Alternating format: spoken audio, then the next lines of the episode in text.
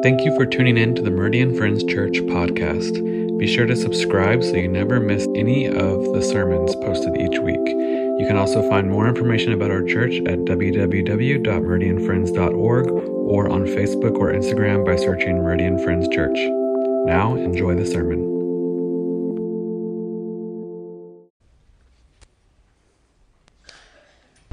Morning, church family. I really appreciate the chance to sing some Christmas songs, don't you? Thank you for picking some that are very familiar and some that are not, because I think the less familiar ones to me make me really think about those words, don't they to you? I'm grateful for our focus. And we sing out of obedience, don't we? It's the Lord's idea that we get together, that we sing, and that we exalt him. In this way, Jesus Christ is worthy of the gift of worship. I don't know that we always think about the fact that Christ is present, that Christ is here, but it changes everything, doesn't it?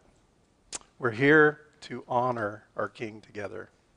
With that thought, with that heart, I want to invite you to turn to Matthew chapter 2, and I'm going to pick up today right where we left off in Matthew chapter 2. Last week we looked at the first half of this chapter in Matthew's Christmas account of what happened as Jesus is born.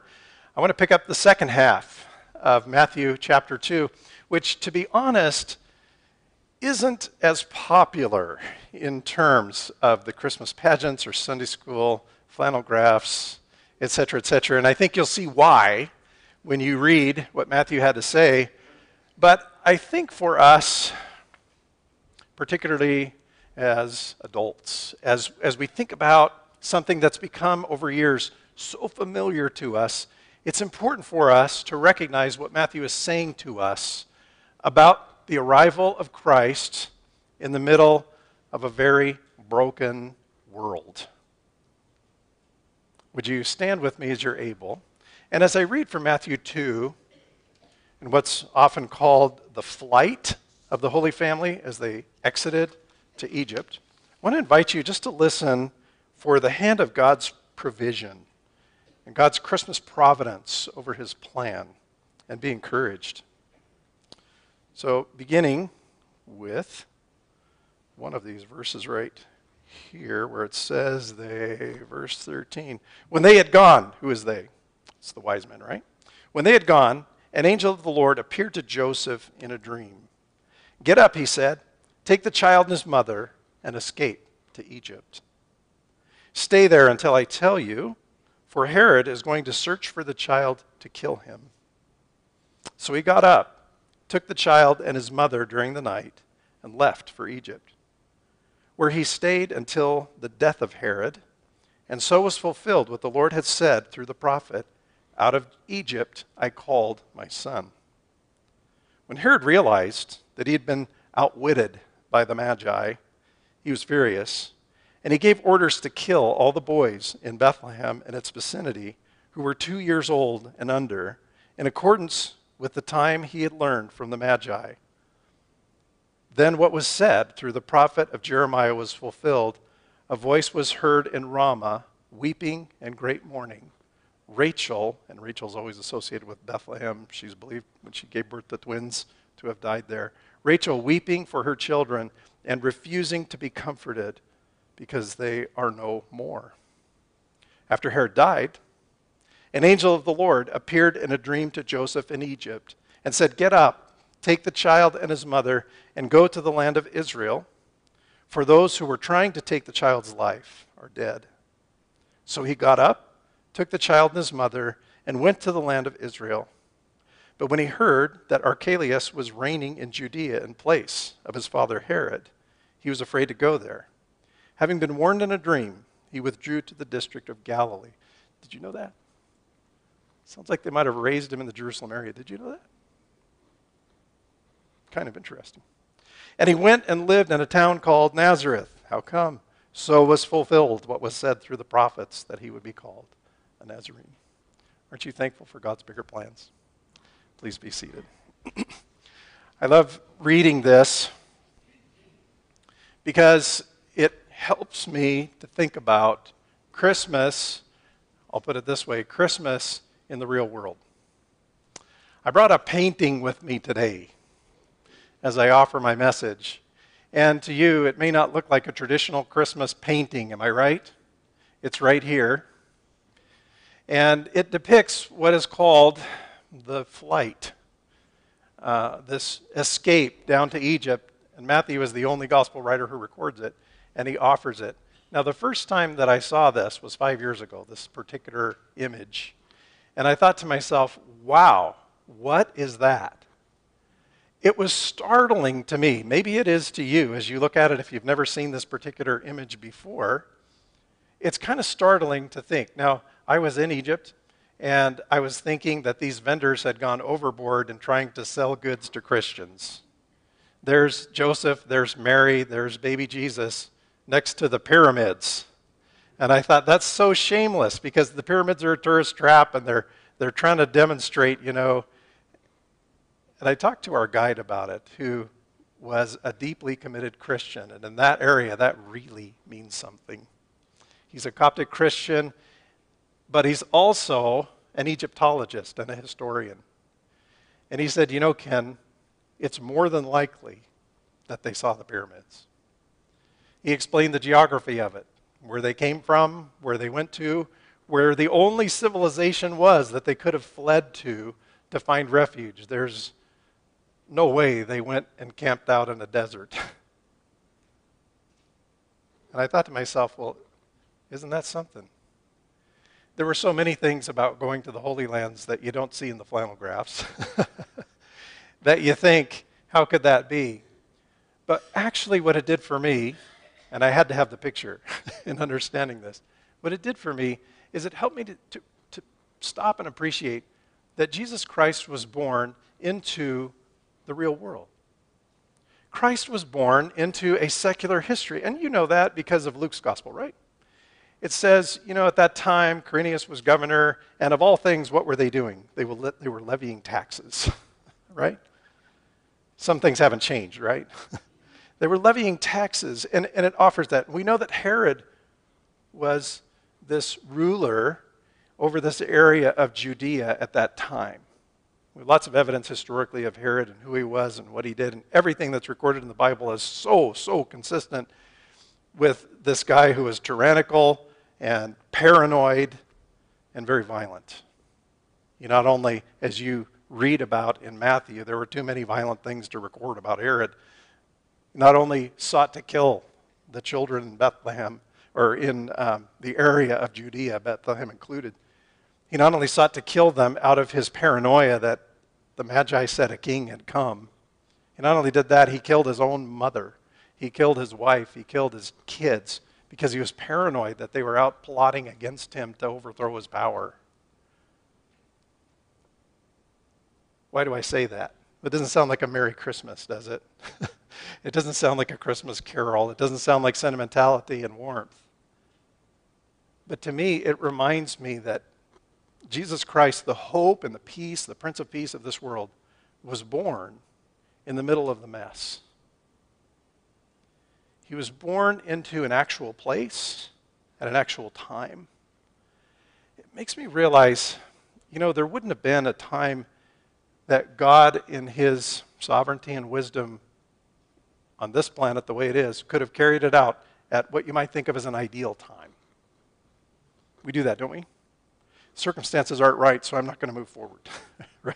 I mean, when are circumstances going to be perfect? But God broke in to a specific place and a specific time within a specific era of history. And I think that's what jarred me about seeing Jesus in pyramids. Was just really thinking about the fact that God showed up on this planet. And then the guide kind of had some fun with this. Okay, so did Joseph see the pyramids? So did Abraham see the pyramids? Do you know the answers to this? The answer is actually yes. The pyramids were only 500 years old when Abraham would have come down there seeking refuge. It's interesting, isn't it? And we know that Joseph saw him. I mean, he was in power. Really fascinating to think about. I know for me, that's something that I appreciate the most about going to these places is seeing it in 3D and not only reading about the Bible, but placing myself where emotionally I'm just more connected. Do you know what I mean? You're standing there, you're thinking about this reality. This is a famous painting. It's actually displayed right now in Hearst Castle. It was painted in 1886. Does anybody have an idea of who that is in front of the Great Sphinx of Giza? It's Napoleon. And he was there. In Egypt, of course, they didn't have photography, but he was there during the French occupation, which only lasted 3 years around the turn of the century in 1800. And he's depicted that way. Do you notice that he's shoulder level with the Sphinx? That's actually accurate because it wasn't uncovered at that point. It was only uncovered 100 years ago. Kind of interesting stuff. It just made me think more. Wait a minute, Napoleon was here. And I asked our new guy this year, was that true? Was he really here? He says, yeah, he was here. He was here. This isn't just propaganda to sell to Americans. This is history. And what we just read in the scripture is history. What we just read in the scripture occurred on our planet. Today I want to talk about Christmas in the real world. Now that, one of those, you can tell which one, the black and white, is an actual photograph that appeared in a travel magazine. That's one of the very first photographs of the Sphinx. And so there's your sand at the shoulder level as they're beginning to work on it. And then on the other side is a very imaginative painting of the Holy Family there. And it's probably too small to really see it, but that's Mary in the crook of the Sphinx. Something to think. And by the way, I don't know if you probably know this, but the Sphinx is next to the Great Pyramids. You know this, right? It's right there. It's there. And so if you see one, you see the other. They're just so big, you can't miss them. Anywhere you're going, you're going to see those. And the only place to live was along the Nile River because the rest of it was just a pretty barren desert. I want us to think about Christmas in the real world. In fact, I want us to think about Christmas in the midst of a very evil real world. A lot of times when we think about the incarnation, and we just sang about it, God becoming flesh, we marvel, don't we, that the God pre-existent, the creator of all, immeasurably powerful and knowing, fit into the skin of a baby. And I think that's important for us to think about. We think about that, and 2 weeks ago I preached from John 1, right? I gave you his Christmas story, and that's what we talked about some. But maybe even more amazing is not only this scientific feat, but this moral feat of an infinitely holy God taking on human flesh in the midst of the filth of humanity with regard to our morality and the violence that's all around us. So this is part of the Christmas story we don't talk about too much, but Herod, in his paranoia, attempted to put an end to Jesus with infanticide. All of the boys in that vicinity under 2. And we can only imagine the pain and the devastation and how unthinkable that is. But I want you to see something. We think our world is bad today. It is. And you look at this event that happened 2,000 years ago, and you have to ask yourself, is it any worse?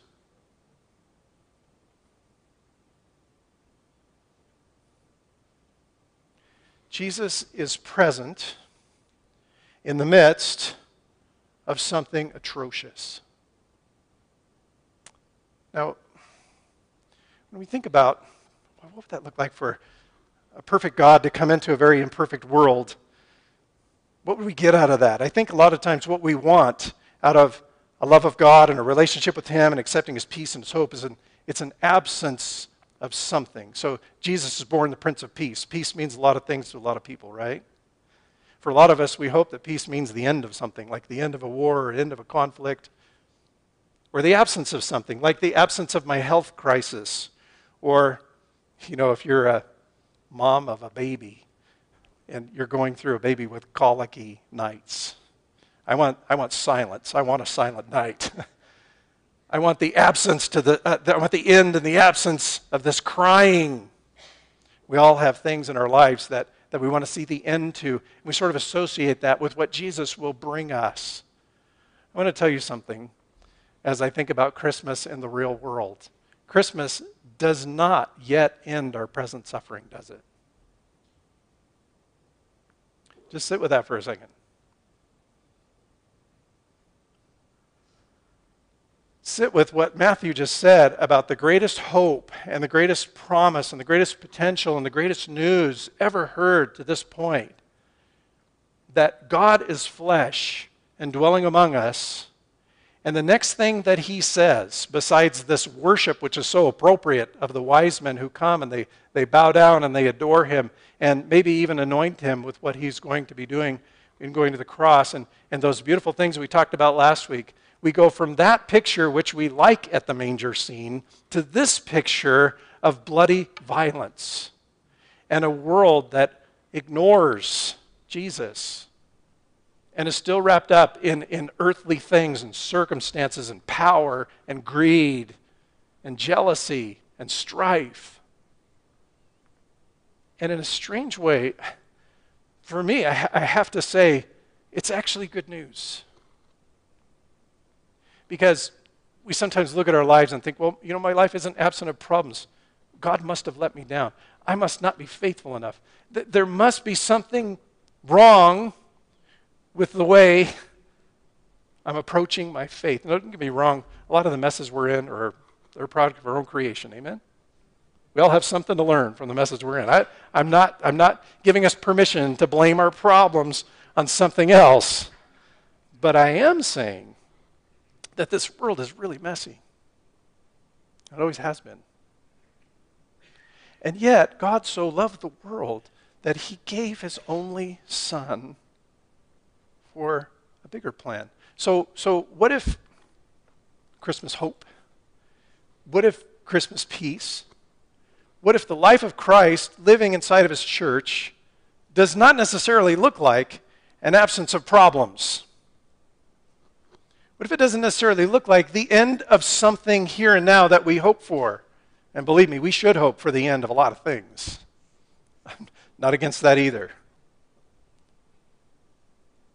But what if God is sovereign enough to break into human history in such a way that he can bring real peace in the midst of the conflict? See, I don't think Christmas necessarily is the end of something.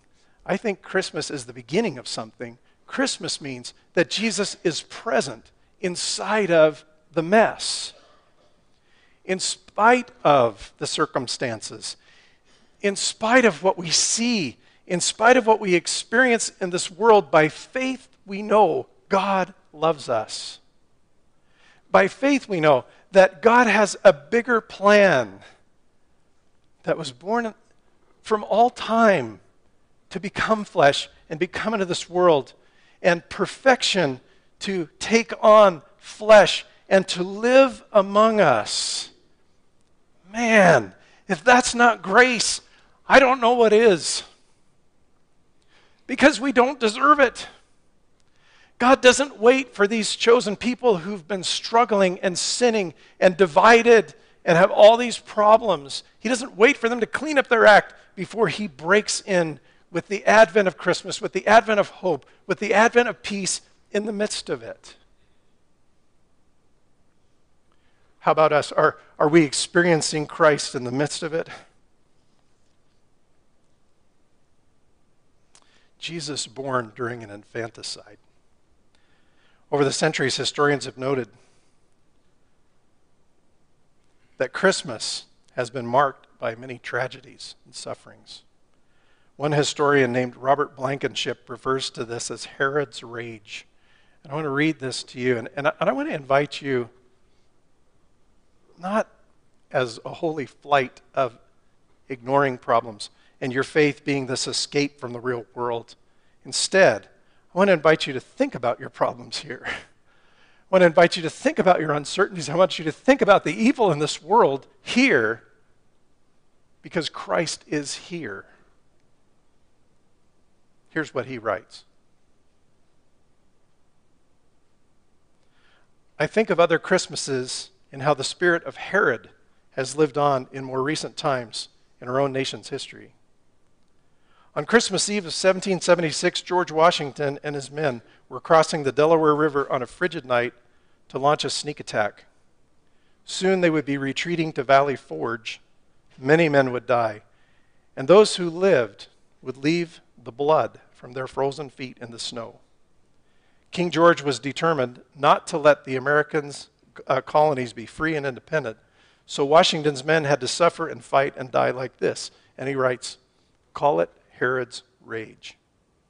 Christmas Eve, 1776. On Christmas Day, 1861, Abraham Lincoln was sitting upstairs in the White House watching his 10-year-old son die.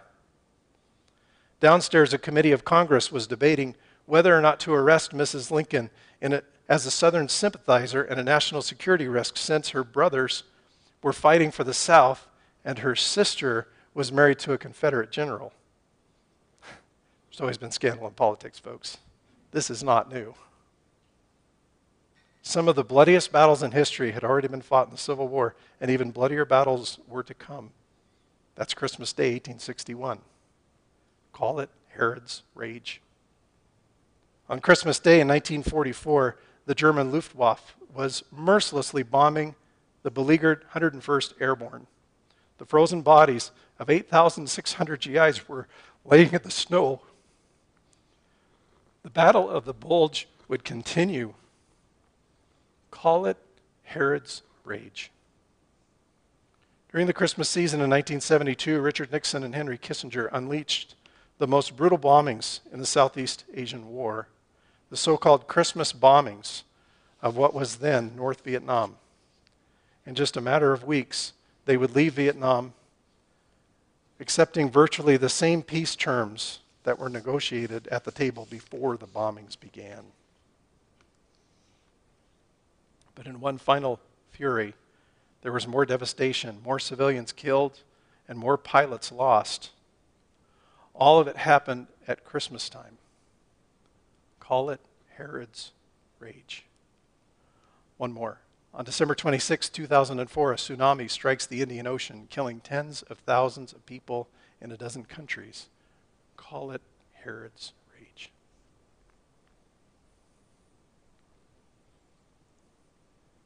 Peace on earth, goodwill to men. Born among us is the Prince of Peace.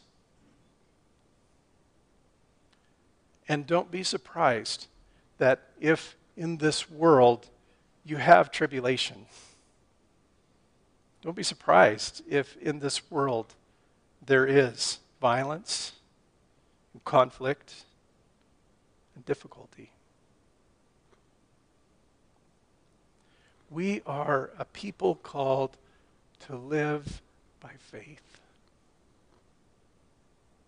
Not in the things that we see, and oh, how we try to do that, how we try to reconcile the mess of this world with what we think ought to be happening.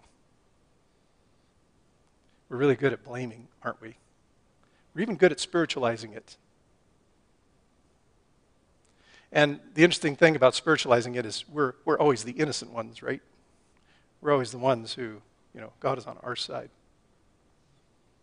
But this world's a mess. And God so loves you and I, who are a mess. God so loves his church.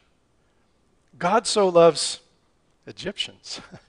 God so loves the people in his day. God so loves the people now. God so loves the generation that's coming. I don't remember which politician in the 50s said, "Blessed are the young, they will inherit the national debt." Right? There's still mess in this world. There it is. But we live by faith. And I want to ask you this Christmas. I know that Christmas can be filled with pressure. I know that what we read in Scripture is very dramatic compared to our problems. Would you agree with that, by the way? Can we just stop and say that? We tend to overreact sometimes to the problems we have in our lives. Am I right? Once in a while. Maybe not you, just me. My problems are huge in my brain. Until I look at it through a different lens. And I'm almost jolted to the reality that God walked the real world. Ken, grow up. Get outside of yourself. Look with perspective at something bigger than your own problems. Am I just preaching to myself here? Okay. There is hope in this. You know, Matthew, when you read the Gospel of Matthew, something you need to keep in mind is that he's always writing to a Jewish audience, right? You know this, right? Out of the four Gospels, he's writing to people who understand the Old Testament. He's showing them that Jesus is the Messiah. That's Matthew. That's what he does. And so I'm sure you noticed as we were reading, it said, in order to fulfill, as said by the prophet Jeremiah, those kind of things. I think what can help us when we are struggling with the real world, wait a minute, am I the only one struggling with the real world? I don't think so. Is to look back at God's promises and plans. And I see Matthew doing that for us in his narrative of the Christmas story. Besides offering the genealogy of Jesus and the organized genealogy of Jesus, this is one of my favorite Christmas sermons. Besides offering that framework of history that Matthew offers right here in chapter 2, he's referring to scriptures. Do you notice it? Well, so what? Well, what it means is that God knew this was coming. I called my firstborn out of Egypt. Why? Because I knew there would be this attempt at destroying Jesus by killing thousands of innocents. And this is called the killing of the innocents, right? It's one of Mary's seven woes. Jacob read Mary's Magnificat, the song of Mary. My soul magnifies the Lord. Isn't it amazing that Mary's soul magnifies the Lord after all that she experienced, after all that she saw, after all that she had to endure?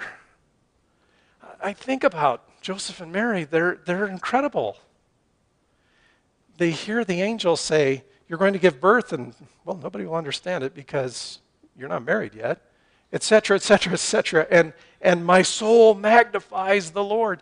And all of the piercings that her soul would receive, and this is one of them, and of course the cross, and etc. Oh, Ken, put your life in perspective.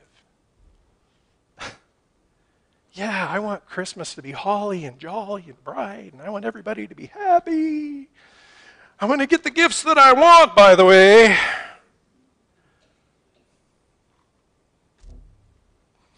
But how does that compare to a God who bled on a cross and died for me? How does that compare to something eternal, to something bigger, to something more important than us? Don't you agree?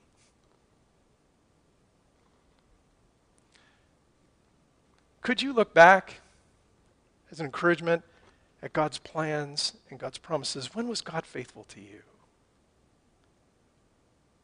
There's some really fascinating stuff about this passage, and I kind of like the Bible, and so I want to show it to you.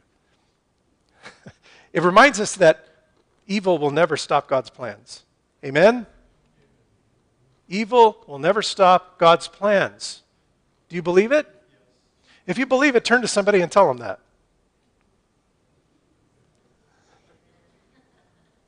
Do you believe it? I mean, it's kind of a big statement these days, don't you think? Look at this. Egypt has always been a place of Old Testament refuge. And Matthew knows that, right? He's the Old Testament guy, and he's connecting the Jewish scriptures to this new event that's happened with the birth of Jesus. Egypt has always been a logical place of refuge. And Matthew's listeners, his readers, not many of those, but his listeners at that time, they would have known that. Oh yeah, It reminds me of Joseph. By the way, God spared the nation through the famine by sending Joseph in a rather unpleasant way to Egypt. Jeroboam, when he was threatened by Solomon with his life, fled to Egypt to be spared, right? And then when it was safe to come back after Solomon died, he came, and there's this division with Rehoboam and Jeroboam, and well, the nation's always been a mess, right? And then Jeremiah fled for his life as well down to Egypt. It's always been a place of refuge. Can you look back to times in your life where God rescued you? And is there any reason to think he won't do it again? I like what Matthew's doing. He's pointing to God's faithfulness in the past. Do you see it? By the way, again, Matthew's the only gospel author to include this detail in there. You won't find it in the Christmas story in Luke, et cetera, et cetera. How about this one? Here's a huge parallel. I'm sure you thought of it when you first heard Egypt connected to Herod killing babies. Are you with me? Does that sound familiar? How about another madman in history trying to wipe out God's plan, the Pharaoh? What did he do? He ordered that all the babies would be killed by throwing them into the Nile. But did you know evil can't stop God's plans for good? Remember what happened? Their savior, Moses, was rescued in a rather dramatic way, don't you think? And God can do that. God can orchestrate the fulfillment of his plans for people who live by faith and don't look at the circumstances as the barometer of God's control. I love what Matthew's doing, and these are just beautiful themes running throughout Scripture. This is low-hanging fruit, right? I mean, you thought about it, I'm sure. It's there on purpose. Moses is a Christ type and so forth. I'm going to go to a Sunday school class. We'll talk all about it. We'll nerd out on the scripture, right? It's really cool stuff. There's so many parallels. And I just think about that for us practically. How can we look back as a church family? We have 60 years of history come February. How can we look back and see God's faithfulness and honoring steps of obedience? How have we come through difficulty? How did God orchestrate that? And can we look back on that? How about for your marriage? How about for your family? How about with your kids? Evil will never stop God's ultimate plans. Aren't you thankful? It's a bigger picture, isn't it? It's like looking at the pyramids. It's like, wow, how did those get there? I also want to make a couple remarks just about looking forward with hope. You know, it's one thing to say that there is hope and we can live by faith, but what does that look like? That's actually a picture I took a few weeks ago in Bethlehem. Does that look like the Bethlehem you know?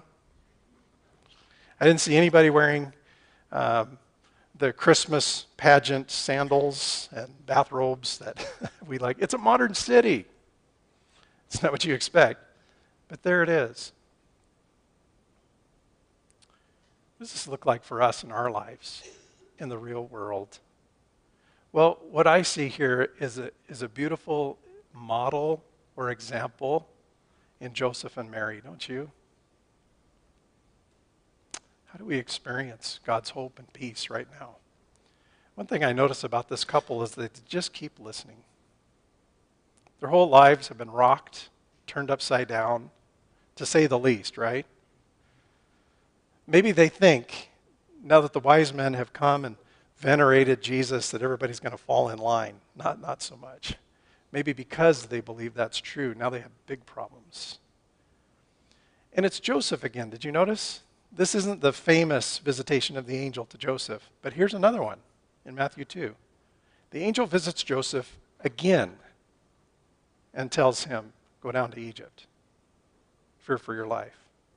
God's intervention is all through this. God warns the Magi, don't go back that way, don't tell them. God puts this all together. But isn't it incumbent that we listen to God? He's so available. He's willing to hear him. He's willing to trust him. The holidays don't seem to go well with a silent night, do they? It's chaotic. Are you feeling the pressure? You don't have to be. You don't have to confess. I know I do at times. All the pressure of this season, all the expectations, all that we think it should be. Are we quieting our soul before God? Are we listening? Or would we be open if he showed up and said, here's what you need to do? This is a couple who stayed faithful. It's a quiet faithfulness. What I notice about them is there's no argument dialogue here. Do you notice it too? Elsewhere in Scripture, when God calls somebody, oftentimes there's just, wait a minute, I can't do this. You got the wrong person. Don't you know this is a bad circumstance? Not good timing for me. Blah, blah, blah. This isn't going to work. Have you met the Egyptians? None of that here, even though, like Moses or other ones, they're heroes. Joseph, you never have him with a line in the Christmas program, am I right?